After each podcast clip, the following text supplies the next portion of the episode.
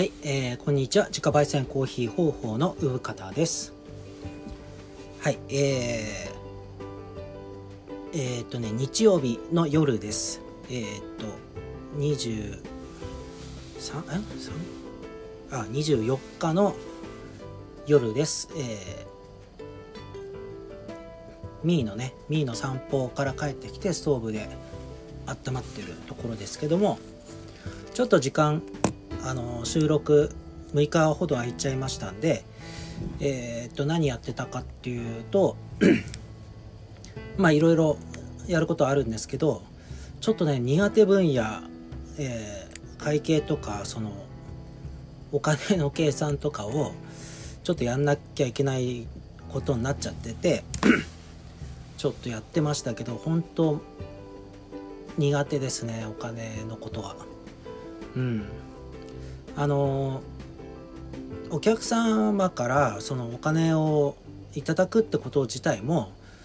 あのすごく苦手なんですよ。あのまあワークショップとかその金継ぎを直しとか、まあ、コーヒーもそうですけど、えーまあ、ちょっとお金をねいただくってことに対してまあまあいいいいですよなんて言っちゃって安くしちゃったり まあ本当にねあの仕事と割り切って正当な報酬をもらうべきなんですけどもなかなかその うーんなまあ慣れない慣れてないっていうかね、まあ、そういうことなんでしょうかね。でももう個人事業主なのでちゃんとうんお金のことにしっかりしなきゃなとは思うんですけどもまあ同じようにちゃんと税金のこととかも、えーやんなきゃいけなくて、えー結構宿泊ししてますね最近。うん。あとちょっとグッズなんかもあの作ろうと思っててでまあ小物からね作っていけばいいんだけどそのあんまりねその、まあ、いらないものを作ってもしょうがないし、えーと思ったんですけどねそのトレーナーとか T シャツとかをまあ、ちょっと作りたいなとか思っていろいろやってたところ、まあ、これもねなかなかそのお金の話になってくるんですね最終的に。あの物自体はすすごく僕はすごくすあのすぐできるんですけどねグラフィックとか。まあ編集作業は得意なので。そうなんですよ。編集作業とかそういった系は得意なんですけどその会計事務とかそういうこととかねその 在庫を抱えこういくらお金払ってその在庫を抱えて売りさばかなきゃいけないみたいなそのそのなんですか数字のことに対してすごくああってもうため息が出ちゃう。あそうなんですよ。でね えーまあまあ細かいことは後ににしますかね。そうそう。なかなかそのグッズを作ってもらうにもいっぱいえーまあロット数って言いますけど、えー100とかね200とかそういう単位で作れたら安く済むけどもた例えばね10枚とか5枚とか5個とか。ちょっとだけとりあえず作ってみようってなると単価が上がっちゃうしああそうだよなとか 普通に思いまして。ただそのうーん本邦のグッズをね大量にこう作ってもなんかもうちょっとそのまあちょっとずつ作りたいんですよ。なんでそこでお金の計算とかもあるしね。うん。難しいですね。うん。コーヒー缶も作りたいんですけどね。あのもちろんその適当になんだろう。こう自分をごまかしつつ妥協しして品質を下げてやるんだったらいくらでも方法あるんですけどもその自分がねもしお客様だった時に欲しいクオリティで作りたいってなった時にとっても難しいです。うん、まあまあそんなね大したものを作れるわけもないんですけどもあの 一応その現物注文する手前まではやってみたんですけどねこれを果たしてこの値段で発注していいものかみたいなこの数をこの値段で発注していいものかみたいなところでなんかそういう数学的なことがすっごい苦手っていうかうん。判断でしょうね。経営者判断。うん。まあこれは経験と何ですか？そのまあまあ経験ですね。経験を積まなきゃいけないことなんですよね。いろんなこと。そう。まあお花にお花の時もまあダリアってね単価が高いですよね。あの店頭では。だから安く提供できたらいいなみたいな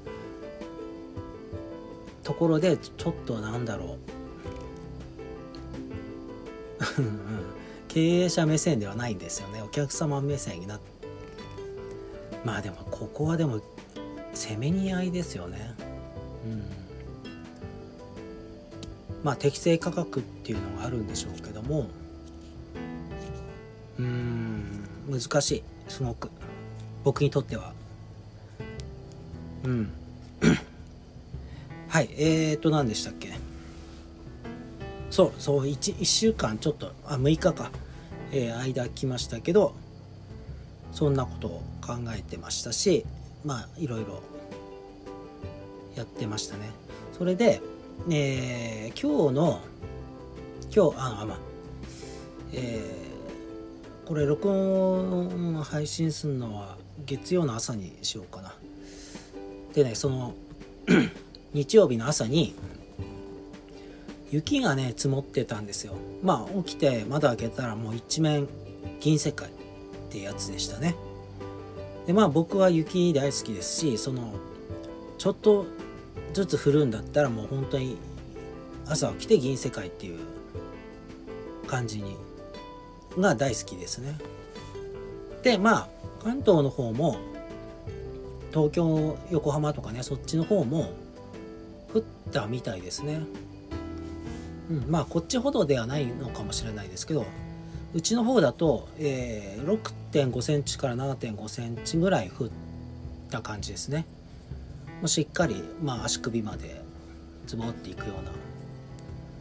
でね朝ミハエルをえー、ミハエルはあの夜のうちは玄関の中にいるんですけどで朝ね出すんですけどで外のところにこうも連れてくんですけど朝ねこう一緒に外出た時にまあ真っ白だったわけでミハエルも相当ちょっとびっくりしてましたね。でなんかちょっと間があってなんか雪じゃんみたいなこうテンションの上がり方してましたね。うん。まあ雪で分かりましたけどミハエルちょっとね汚れすぎてますね毛が。うんあまああったかい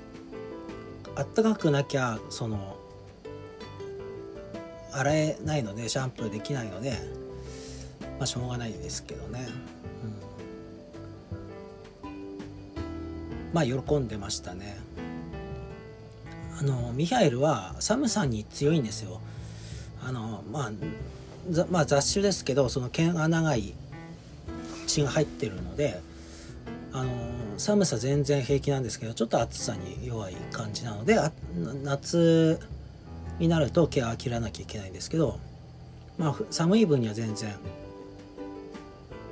あの構いませんみたいな顔して、まあ、どんなに寒くても散歩だけは行けようみたいな騒ぎ方するので、まあ、さっき言ってきましたけども、うん、なんかね一回雪降っちゃうとうん寒さが和らぎますね。雪のせいかなんか知ら知りませんけど。まあちょっとあの乾燥は外でね乾燥はするんですけどもうん。あまあちょっといつもよりあったかい感じしてました。ねうん。まあ雪降って。まあもうなんかねそのやっぱり雪降んないとって感じですね。去年降りましたっけ、えー、あ降った記憶がない。うん。き去年暖冬でしたもんね。で そうそう雪降ってあのね毎年思ってるんですよ。あのまともなちょっと一生ものとは言わないけどまあ、えー、45年愛せるようなスノーブーツが欲しいなという毎年思ってるんですけどもうーんあまあ例えばソレルとかビーンブーツとかうんあと何？ダナーとか。なんかちょっといいうんまあ雪に限らずうん雨の日にも行けるようなブーツがいいのかな、まあ、ソレールとかだったらもう完全に雪国仕様なものが定番なのでうん。あとねあの僕が大好きなあのファーゴの登場人物は大体みんなソレルのブーツ履いてるんですけどまあ歴史のある会社で、ね、スノーブーツの会社ですから。なんですけどそこまでそんなブーツが必要な地域じゃないんですよ。あの福島県南部は。うん、まあ中央部からね本当に福島市の北の方に行けば全然こう雪国なのであってもいいと思うんですけども多分ねうちの方雪が、まあ、降りますよ。降りますけどそのスノーブーツが必要な日にちってまあ数えるほどしかないんじゃないかなと思うんですね。だからそのためにその立派なスノーブーツを買わなきゃいけないのかっていうと決してそんなことはないわけでだから毎年我慢してるんですね。我慢っていうか毎年ちょっと欲しいなっていう気はしててっていう感じでですけどまあダナとかそのビンブーツとかは雨の日でも全然履けるので履いてておかしくないのでちょっと欲しいなとは思ってはいるんですけどもうん。まあちょっとは思ってはいるってとこですかね。うん、まあなんだろう。普通に安いスノーブーツとか長靴とかその履いてますけどまあ車に乗ったりそのちょっとしたお店に入り行く時とかなんかはまあ履き替えなきゃいけないこともあるので、まあ、面倒だしね。なんかその足元適当にしときたくないなっていうのはあるんですよね。うんうん。えっと そうそう、えー、そうですね。そうだからそのふこうなふ雪が降って銀世界なのでもう本当にスニーカーとかじゃダメですね今日からは。うん、でねだから足元隠せるようなブーツ系がいいんですけども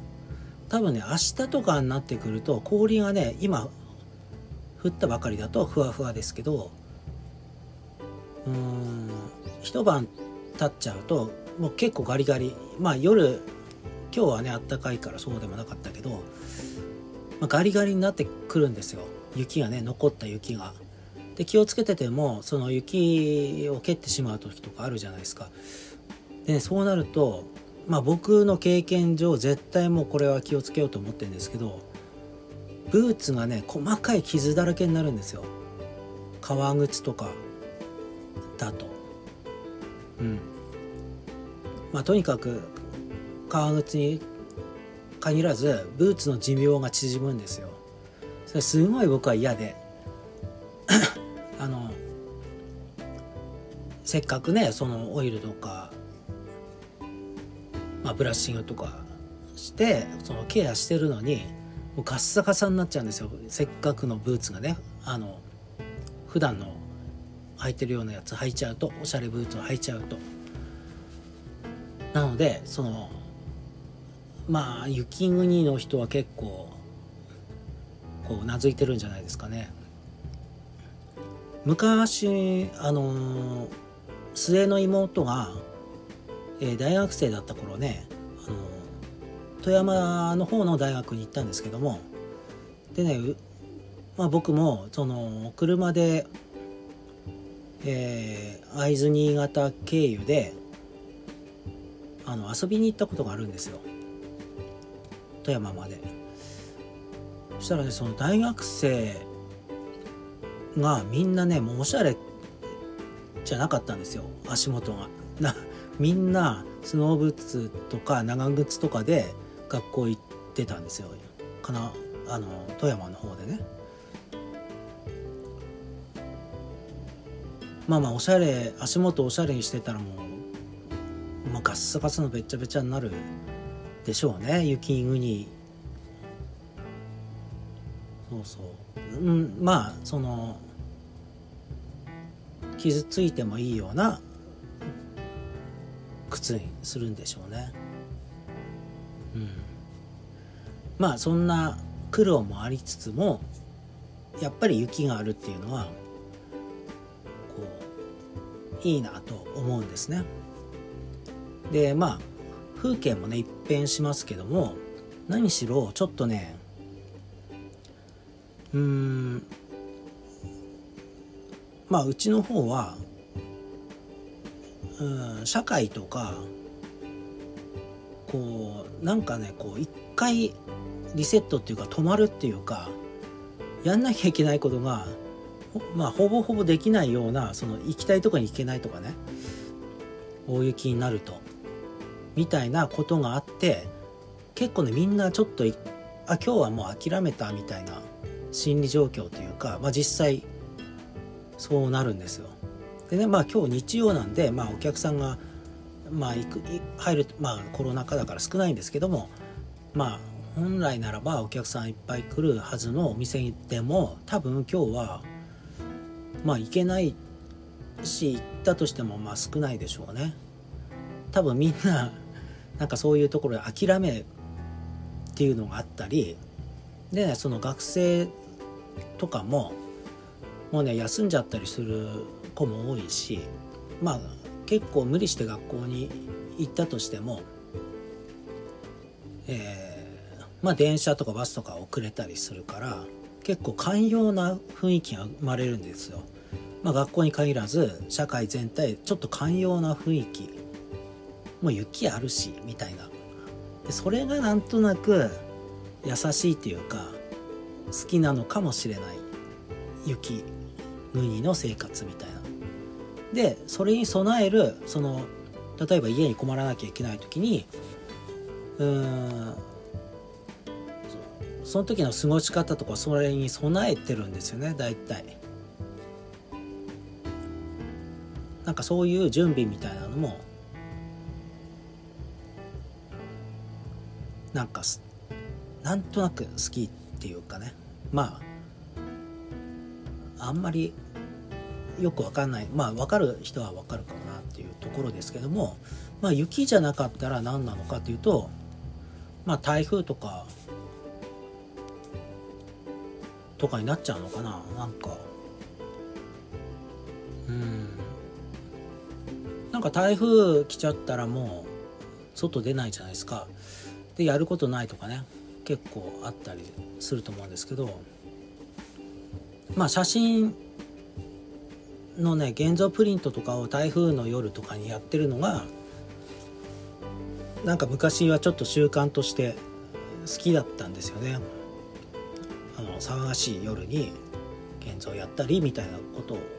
が昔は好きでしたけどうん。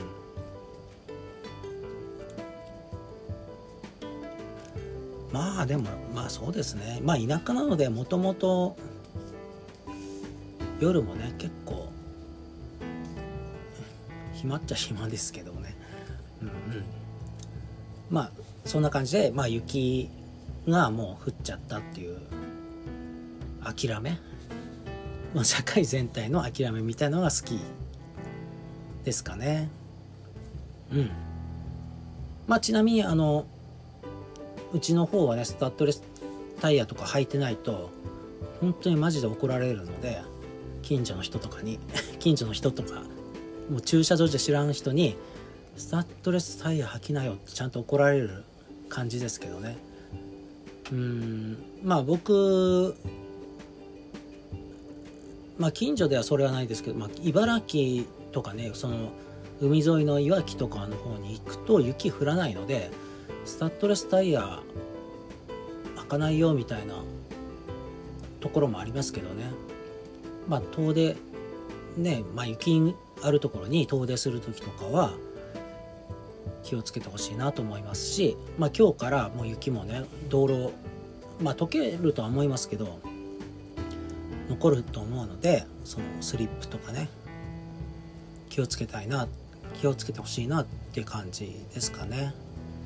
うん、まあ散歩中もちょっと気をつけながら歩ってました。はいえー、まあそんなことですかね。何の話？えー、あまあ大した話してないですね。まあ大した話ないんですよ。うん。えー、っとね。なんえーそうだ最近夜のうちにうんあのさっきねちょっと妹を富山の妹今富山じゃいないんですけど富山に行ってた、えー、妹の話でちょっと思い出しちゃったんですけどあの夜寝る前にその妹が家に置いてった漫画漫画を買うのは妹なんですけど20世紀少年をちょっと読んでたんですね。まああのコロナ禍だしそのウイルスの話なんですね。20世紀少年。まあウイルスが出てくる。ウイルスで人類をこう根絶やしにしようとしてる友達っていう悪役。まあまあ知ってる人は知ってると思いますし昔の漫画ですけどね。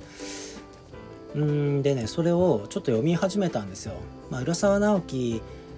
まあ相変わらず相変わらずっていうか、うん、あの後出しのストーリーだな後出しじゃんけん好きやなとか思ってイライラしてしながら読んでたんですけどまあまあ面白かったですけどね、えー、でもねその妹の何て言うのかなその性格がねまあ、マジかみたいなところで出てたの出てたのをちょっと発見してちょっと今ここで話そうかなと思って、まあ、ここで話すべきじゃないかもしれないけど勢いで話しますけどあのまあ、20世紀少年の漫画がねその妹が置いてった漫画、まあ、段ボールに詰められて置いてあったので、まあ、夜ね寝る前に何冊か読んでみたいな寝るみたいなことをやってたんですけどえー、20世紀少年ね23巻で終わるのかな？うんまあちょっと違うかもしれないけど、多分23巻で最終巻で終わるんですけどもうん妹ねそのまあ多分5巻とか10巻とかまとめて何回かに分けて読んで買ってたっぽいんですよ。まあ多分ねそので読んでったら20巻まで読んだら気が付いたらね20巻2つあるんですよ。でまあまあまあまあその同じ本を買ってしまうってことは僕にもあるし多分聞いてる方ねリスナーの方もリスナーって言っちゃった恥ずかしいけど 聞いてくださってる方えー、も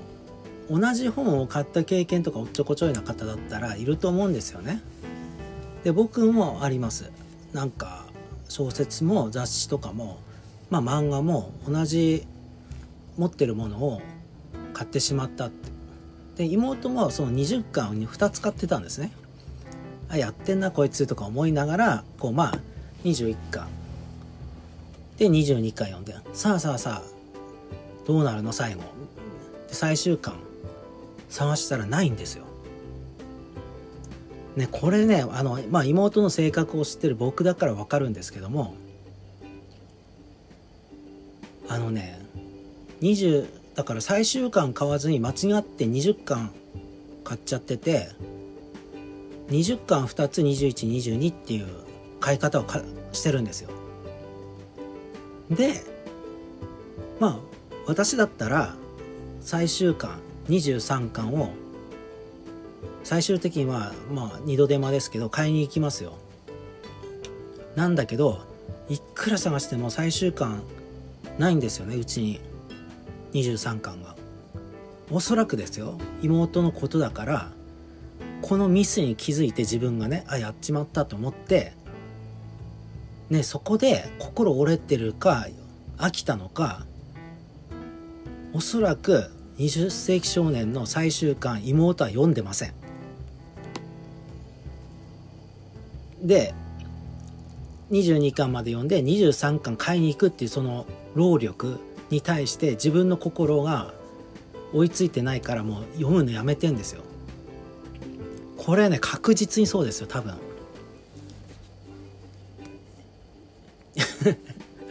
いやだから何っていう話なんですけどでこれねもうだから後からその僕がその20世紀少年を妹が買った単行本を読んでイライラしてるという今現在。だから妹もほんと信じらんないことするので20世紀少年を22巻まで読んで23巻買い忘れたことに気づいてもう飽きてんですよ。そこでもうもういいやって。なってんですよ。絶対。でねそのまあ浦沢直樹の後出しじゃんけんはひどいのでなんかね最後数巻になってまあ知ってる方は言いますけど貞清じゃないとか言い出すんですよ。友達の正体が。もう貞清でいいじゃんってなってんのに。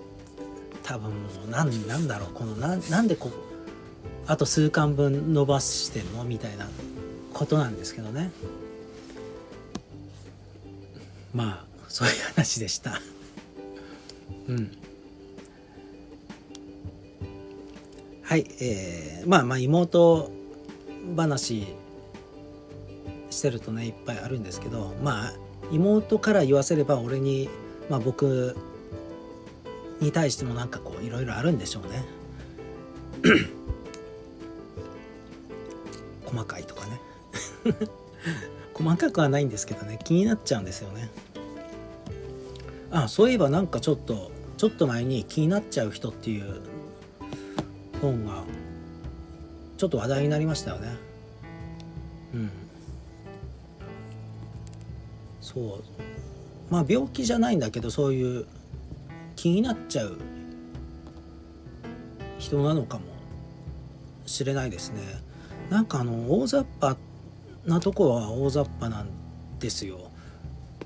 なんか本当もうちょっと細かくできればいいかなみたいなところもあるんですけど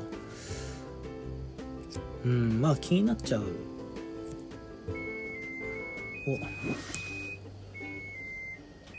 ストーブが延長。まあまあ、えー、ちょっと話が長くなったってことですかね。うん。はいえー、じゃあ今日はこんなところです。えっ、ー、となかなかその話題というかそのこんな時期にあんまりないんですけども。えっと質問とかなんかこう話題提供してくれたら嬉しいです。あと、えー、聞いてる方の中であの Zoom 収録に参加したいっていう方いましたら、えー、ご連絡ください、えー、いつでもやりますし、えー、そうですね。あの何のテーマもなくただ収録できたらなとか思いますしあとなんだろうな。興味があること？まあ僕が興味があることをちょこちょこ喋ってますよね。さっきなんかブーツが欲しいとか言ってましたけども。なんかそのあなたが聞いてる方が興味があることを僕に教えてくれるみたいなことでまあまあマツコの知らない世界みたいな感じになっちゃいますけども。こう教えてくれるのも楽しいかなっていう思いますね。まあ何でもいいですけど。はいえー、まあ今日も明日も寒いですけども、えー、足元気をつけて一日元気に過ごしてください。ではでは。